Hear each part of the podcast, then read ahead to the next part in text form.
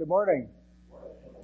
My name is Dan. It's a pleasure to open God's Word with you. I'm a leader here at Grace Fellowship. Uh, Peter was actually scheduled today to preach, uh, continue through the series of Mark, uh, but he's fallen ill and he said, Dan, you can preach on anything.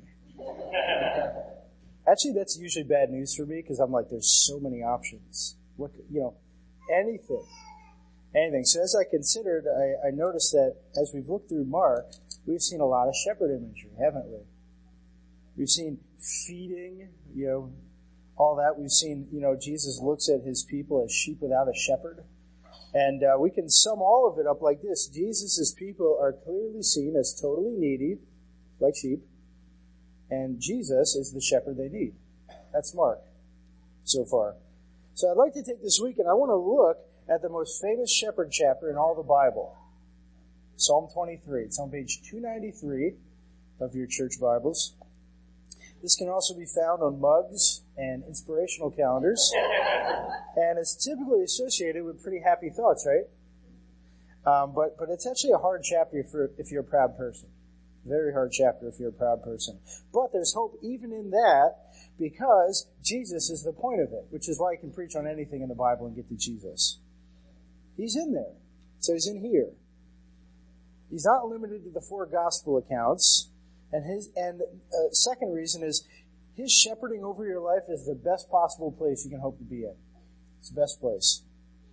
So let's deconstruct Psalm 23 and see our Lord and Savior at work. So you may have looked at the title and said, the Lord is your shepherd. You say, that's not on my coffee mug. It says the Lord is my shepherd. I want to look at the you. I want to focus more specifically as you as a person and what the Lord is doing for you. So let's read Psalm 23 together. Most of you could almost recite this, couldn't you?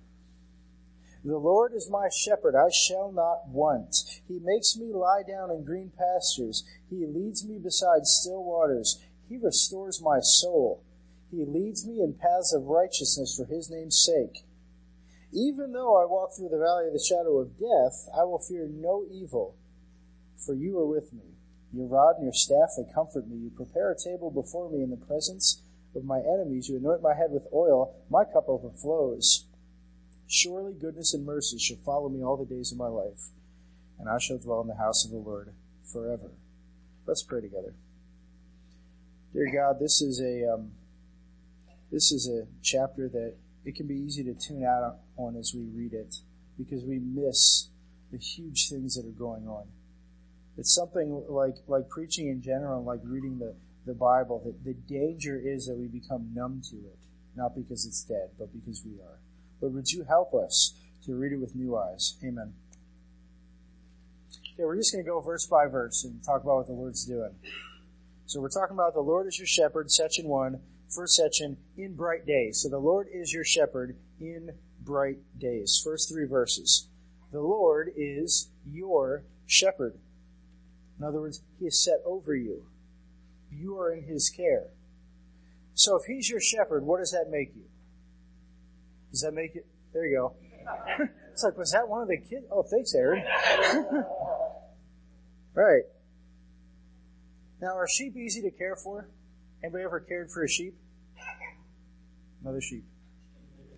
Yes, you, Be- Becca. Why are sheep hard to care for? They're stupid. What else? Anything else? Okay, stupid. You can go with that. You can preach 30 minutes on stupid. Okay, remember a month ago when I gave the illustration about all the sheep following each other off the cliff? Well, they did if you weren't here. And uh, the reason why is because sheep need shepherds.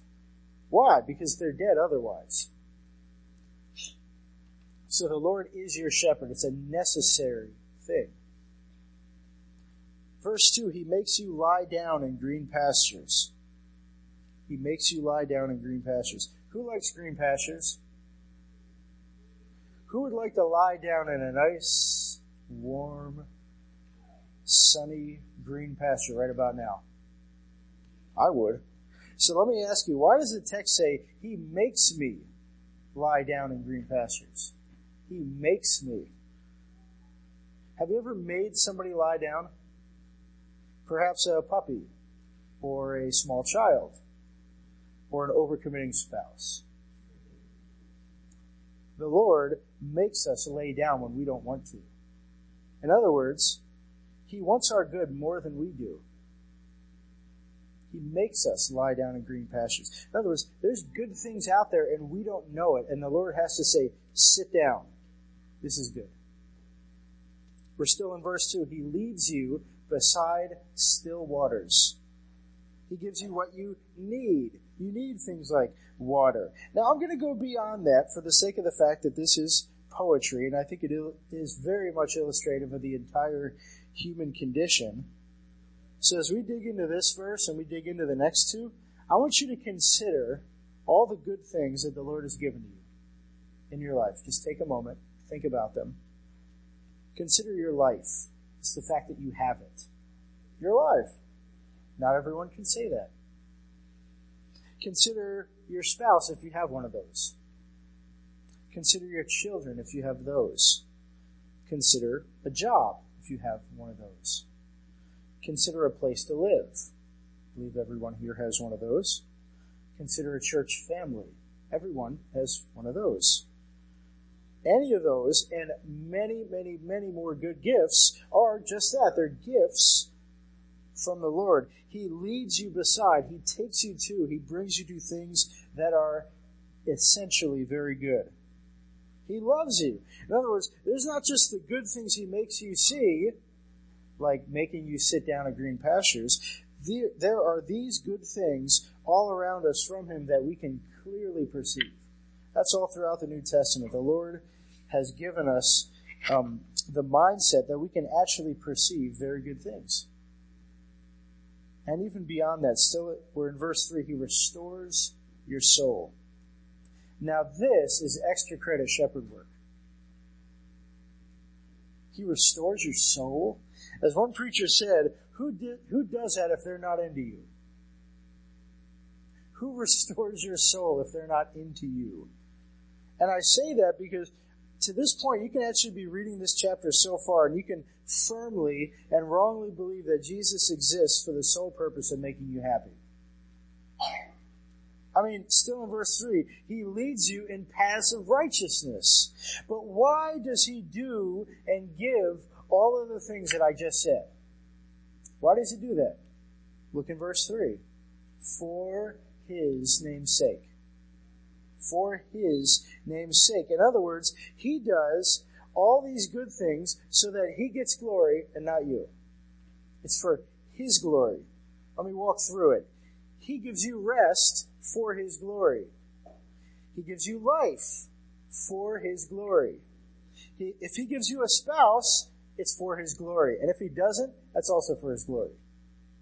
If he gives you children, for his glory if he gives you a job for his glory, repetition, if he gives you a place to live for his glory, he gives you a church family for his glory. All of those things are for his name's sake so that he can become more famous. And so, what's your only job in these three verses? God, look at the three verses. What's the one thing you're supposed to do? Anybody see it? It's back in verse 1. I shall not want. That's your job, is to not want. Now, does that mean any of those gifts that I just said are bad? Of course not. This command is referring to a state of wanting, a preoccupation with entitlement. In other words, what I just said, reading the verse, reading the chapter, reading the words of God wrongly and thinking, the Lord gives me things because I am awesome. The belief that any of these good gifts are actually not gifts, but rather things that you earn. Sheep don't get a paycheck, do they? They don't. They get life. That's plenty. They don't get a paycheck. That's why the Lord is your shepherd. Your sheep, it's in your DNA to run off the cliff. That's how you roll. And if you think I'm exaggerating, tell me if you've ever mishandled any of those gifts I just said. Or tell me if you've ever gotten angry with God for not giving them to you or taking them away. All of those are symptoms of want. And want fundamentally looks at the shepherd and says, you are a bad shepherd. I'll do it myself. And then cliff. See, sin is so deceptive, it can actually cause you to believe that Jesus is bad. Isn't that striking? You can actually think that the source of good is not good. But remember how much more He wants good for us than we do. He makes us lie down in things that are objectively good. And so, the, so your hope during bright days is actually this. It's not to grip tightly or envy any of those gifts. It's to remember that the Lord is your shepherd. That's how you shall not want, is to remember that the Lord is your shepherd, not that you deserve any of those things. Here's a recent example of this. I was at a conference all week. It was great. And the food was amazing and you could just, you could just keep going. You, nobody capped you. All my friends were there. I got to do video recording and editing. Some of you are losing me at this point. It's great. I played basketball. I played volleyball. I learned about Jesus. I played board games and I got to sleep. It was crazy. For like several nights in a row, I actually got to do that and it was mostly quiet. Now, in hindsight, do you know what my favorite time of the conference was? It's actually none of those things. It was when I was on the phone with my wife Becky one night, and she graciously but firmly pointed out a sin in my life. That was the best night of the conference for me. Now, you might be thinking, Dan, you took a few too many rods to the head for thinking that. Who takes that over unlimited food? But here's the thing. Does good food last? No matter how good it is? Nope. What about people? Do they ever move away or die? Sure. What about games? Do they end? Yup. What about sleep? Does that last forever? No. It Does not. But Jesus is not like those things. Jesus doesn't die. His word is good. All those things will fail me. Jesus won't die. They actually tried to kill him once that didn't work out. Here's the thing. He will never fail me like I did my wife. He will never fail me like I failed my wife. And so, he is not just a shepherd, he's a good shepherd. That's the whole point of these three verses. He's my treasure, even if I'm given a room full of very nice things. Same for you. So what about the reverse? What about dark nights? Section 2. The Lord is your shepherd in dark nights. Let's just look at verse 4. He is with you. Do you ever struggle in hard times to believe that Jesus is present? You just think he's completely absent. It's just you punching your way in the dark. Why is that true? I would say it's true because you don't know what's going on. You're actually not sure what's going to happen next, right? When things are kind of unknown, when things are hard, you're not sure. How's this appointment going to work out? That phone call, how's that going to go? Tomorrow, well, am I going to have my job tomorrow? The unknown. Things you don't know. It's dark. Does Jesus know? Sure. Is he going to tell you? Probably not. Probably not those things. But he's with you, so why then is it still hard? Right? If Jesus is with you, why is the temptation still to be afraid? Here's an example that might help you flesh out why this is, why these two things can coexist. My daughter Rosie is afraid of the dark. At one point a few months ago, she started waking us up at four or five in the morning every night crying. Every night. This kind of gets old pretty fast. Out of nowhere, and I would ask her, what's wrong?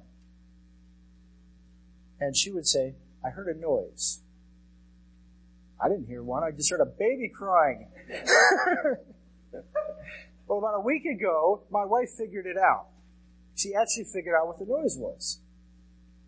She caught the noise. It was the door in our basement closing because our downstairs neighbor sometimes works third shift. And the opening and closing was him coming home, and that was waking her up. And so we told Rosie, no, no, Rosie, it's cool. That noise, that's actually Mr. Vitale, and he's coming home from work. You don't have to be afraid, so when you hear it, you can actually, instead of being afraid and crying, you can thank Jesus at Mr. Vitale is home, and you can pray for him and say, help him to sleep well, love his wife, and you can go back to sleep, because it's cool. That's so sweet. Did that work? No. Nope. Nope, she still wakes us up a bunch of times. Not every night. It's getting better, but she still wakes us up sometimes. I heard a noise. Did we not tell you what the noise was? Why does she still wake us up? Because the darkness is hard to disbelieve, isn't it? Here's the thing. She does not need more information. She needs to feel protected. She wants us to be with her. That's it. The information does not solve the problem. If you know you're going to die, does that make you feel better? No. Now, it's going to be a long time before Rosie trusts us enough to actually believe us and then in turn pray to Jesus instead of just automatically getting up and screaming. But guess what? She's actually got some practice already. Because some nights she's actually cried out and we're so tired from the other nights that we sleep right through it. And we actually discover her the next morning outside our door, heap of blankets, pillow, asleep. You know, it's because even if we want to, we can't always be there for her. But Jesus can. That's the promise that He makes to you in darkness. I'm there. So you can trust that even if you don't have all the information or the friends fail you, because Jesus has it all and He's not leaving. Okay, let's actually step it up a little and let's talk about some earned darkness. Because sometimes it's scary because it's just scary. And sometimes it's scary because you made it that way. Still in verse 4, his rod and staff comfort you. And the rod and the staff referring to correction. What does shepherds use a staff for? Book. Get over it. What about a rod? it's actually the sound it makes. How are all those comforting? How is it possible for that to be comforting? Well, you have to consider the actual scenario that the, that the person is in, or in this case, the sheep is in. You have to consider the valley of the shadow of death. Imagine you're in a place where death is all around you. Imagine that, just for a second. Now imagine a very narrow path that gets out of that valley. Imagine that there's a way out, but it's very narrow. And there's death all around. 99% death, 1% good way out. Now imagine a staff or a rod that keeps you on that narrow path going out of that valley. Pain doesn't sound so bad now, does it? Is pain better than death? I'll take that. When we think the pain is not worth it, it's because we don't think we're dying. Especially when you consider the sheep factor. I mean, think about the sheep. Sheep says, hey, something shiny. I think I'm going to head over that cliff whack. That whack is good news. Here's a real life example. Remember on the phone when my wife pointed out my sin? Remember that story? What if she wouldn't have done that? Because I know a lot of people say, man, I wish that conversation wouldn't have happened. Wish my boss wouldn't have called me in his office. Right? What if she wouldn't have done that? Now, would the immediate sting of being called out have been taken away from me? Yeah. Because I tell you what, when I hang up that phone, I was not feeling good fundamentally, like immediately. It took a couple of days where I was like, that was, that's pretty cool. But if that conversation wouldn't have happened, what would have been the long-term result? Just keep doing that. Dead marriage. Dead marriage.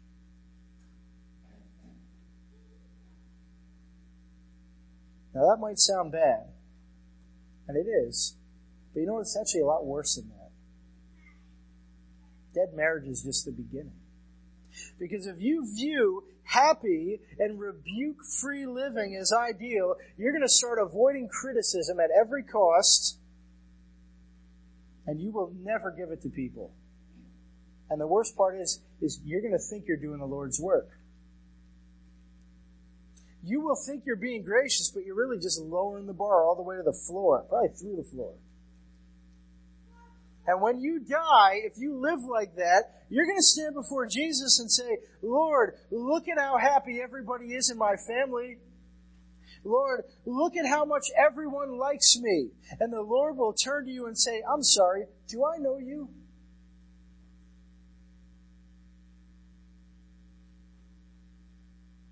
Friends, don't hate correction. Don't do it. When the Lord brings your sin to the light, it's a sweet thing. Not because it's easy, but because He's good, and we can rejoice in that. We're going to practice some of that a little bit later. An application. Let's keep going. Verse 5 He prepares a table before you in the presence of your enemies. Now we've got an actual deadly scenario, and yet a table is being set. This is kind of a strange, very poetic verse. But again, I want you to consider the scenario death all around. But yet, Jesus prepares a feast where it seems that death is sure to win. You got enemies all around, and Jesus is over here setting a table.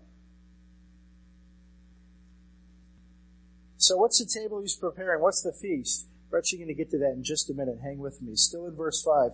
He anoints your head with oil, and your cup runs over. We're at the table, the enemies are all around, and now oil is being poured.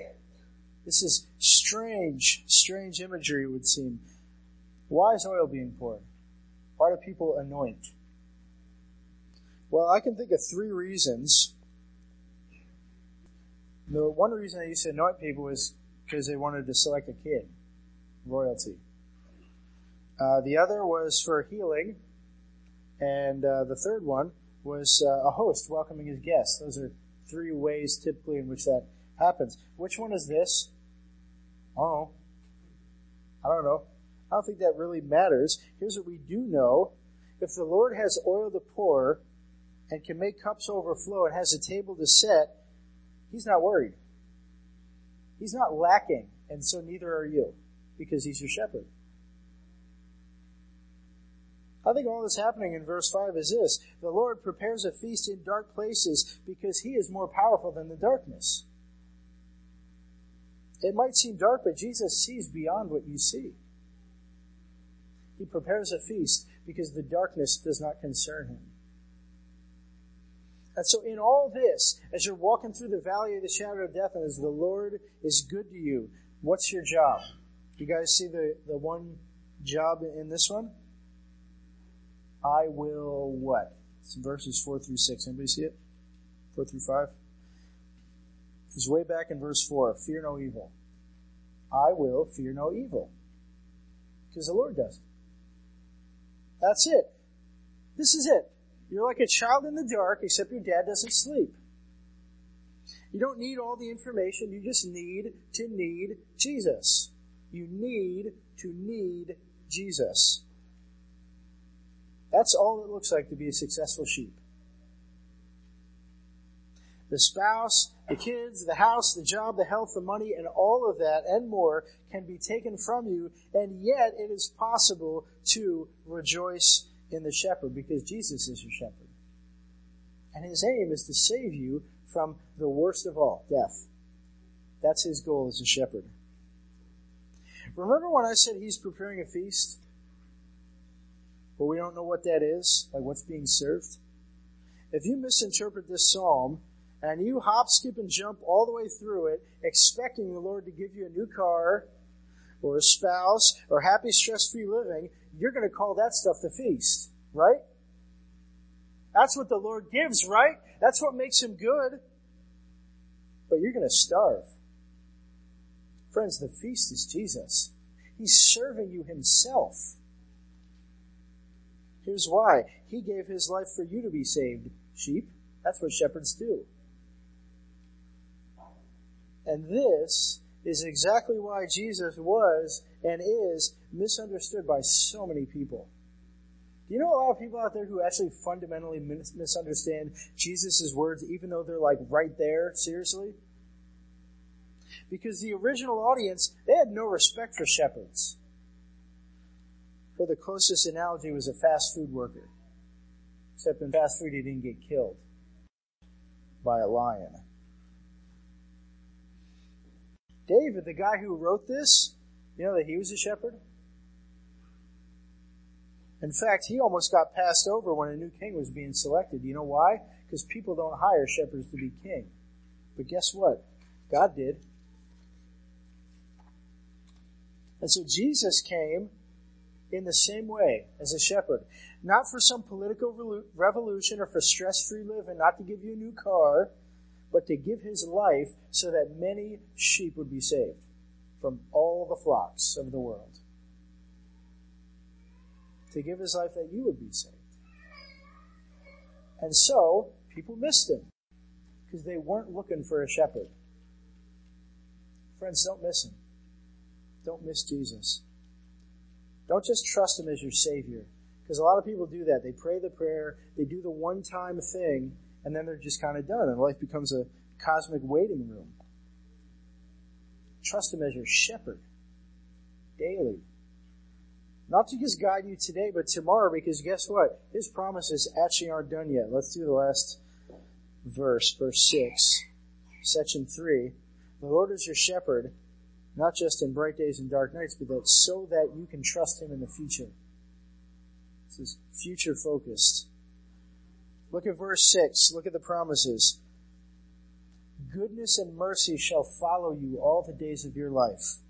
Jesus promises a life of goodness and mercy. And again, don't read goodness as new Bentley or spouse or fancy job.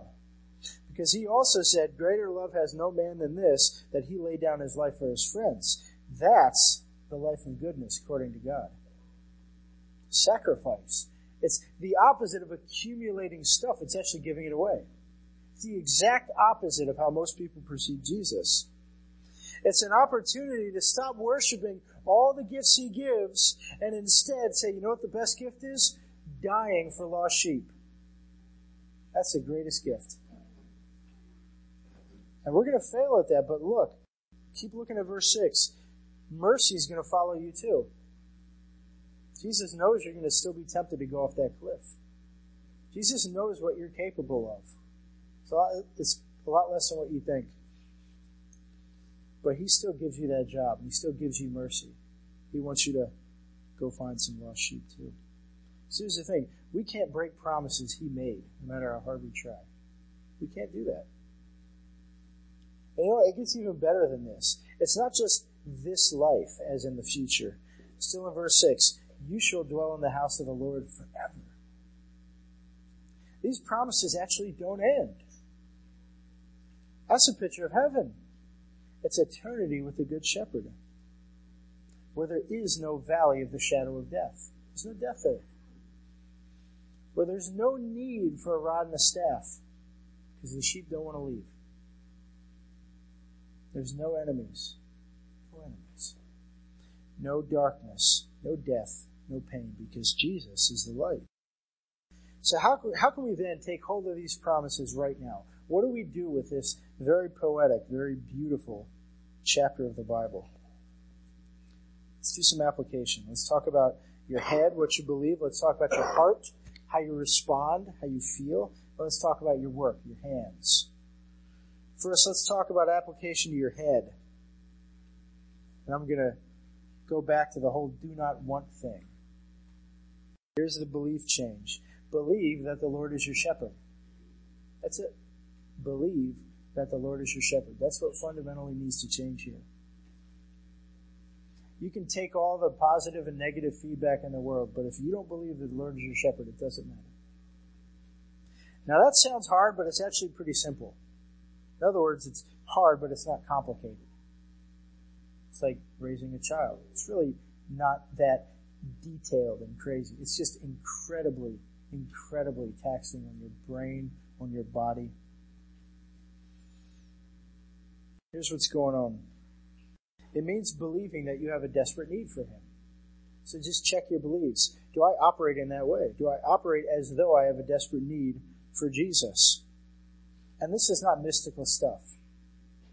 This is not vague, mystical stuff. It means pick up your Bible and read about how merciful and holy God is. Do you know the Bible? That's one way that you can grow in believing the Lord is you're shepherd, is to know your Bible. If you don't, you probably don't know who God is. It means believing that His name's sake is what matters, because He's the shepherd and your sheep. It means believing that His rod and staff are comforting. These are not hard if you know you're a sheep. None of this stuff is hard if you're a sheep. If you think you're not a sheep, it's really hard. So when you're tempted to puff up when someone gives you a compliment, or you're tempted to deflate when somebody gives you a criticism, or something hard happens to you and you just kind of collapse, here's what you do. You just pause and you say to yourself, the Lord is my shepherd, I shall not want. Repeat it. Repeat that in your mind. Believe it. Look in His Word. See who He is. So how does that belief change, uh, change your heart? Let's talk about fear no evil. Here's your heart change. Sacrifice is actually going to become sweet. If that sounds disconnected to fear no evil, let me try to connect it for you. Because when sacrifice becomes sweet, you're not mentally clutching onto stuff. You're, you're actually kind of fearless. You can say, take whatever you want. Yeah, that doesn't affect me. For example, imagine a church where there were no jobs that nobody wanted. Just imagine a church where that's true. There's no jobs that nobody wanted. Imagine everybody saying instead, yeah, I'd love to help. How can I help? That's not a sign of a super church. That's the sign of a church. Now imagine that outside the church walls. Imagine the heart change. A desire for your enemies to know Jesus that is so passionate that it drives you to want to pray for them because they're lost sheep instead of just punching them. Can you imagine that? Because guess what? Imagine being so deeply in love with God that He can actually take away anything from you and yet you will not curse Him. These are not signs of super Christians. These are signs of Christians. Uh, when I was a kid, I would see people and, and they would be described as on fire for the Lord. You ever hear that one? It's not true. There are Christians and there are not Christians. They're not levels. Sure, you can be more mature. You know, the Lord is gracious and merciful and compassionate. He knows, that's why His mercy follows you. He knows that you're not going to be the guy who's like instantly like, nothing affects you. It's a process. But please believe this, there are no levels. It's just this, are you believing or are you not believing on a daily basis? That's what it means to be shepherded. And if you believe that, slowly but surely your heart will change if you know Jesus is your shepherd. So then how does this heart change affect your hands or your work? I've got one way, there's probably a bunch. But I'm going to tie it into the rod and the staff thing because I think that's pretty pertinent. The hands is you're going to joyfully seek out ways to grow. Please write this one down. You're going to joyfully seek out ways to grow. And I don't mean Google it. Although that is probably an okay application for stubborn, people who don't like to ask for directions. Maybe you start there. Maybe it's that bad. You won't even consult a search engine for help.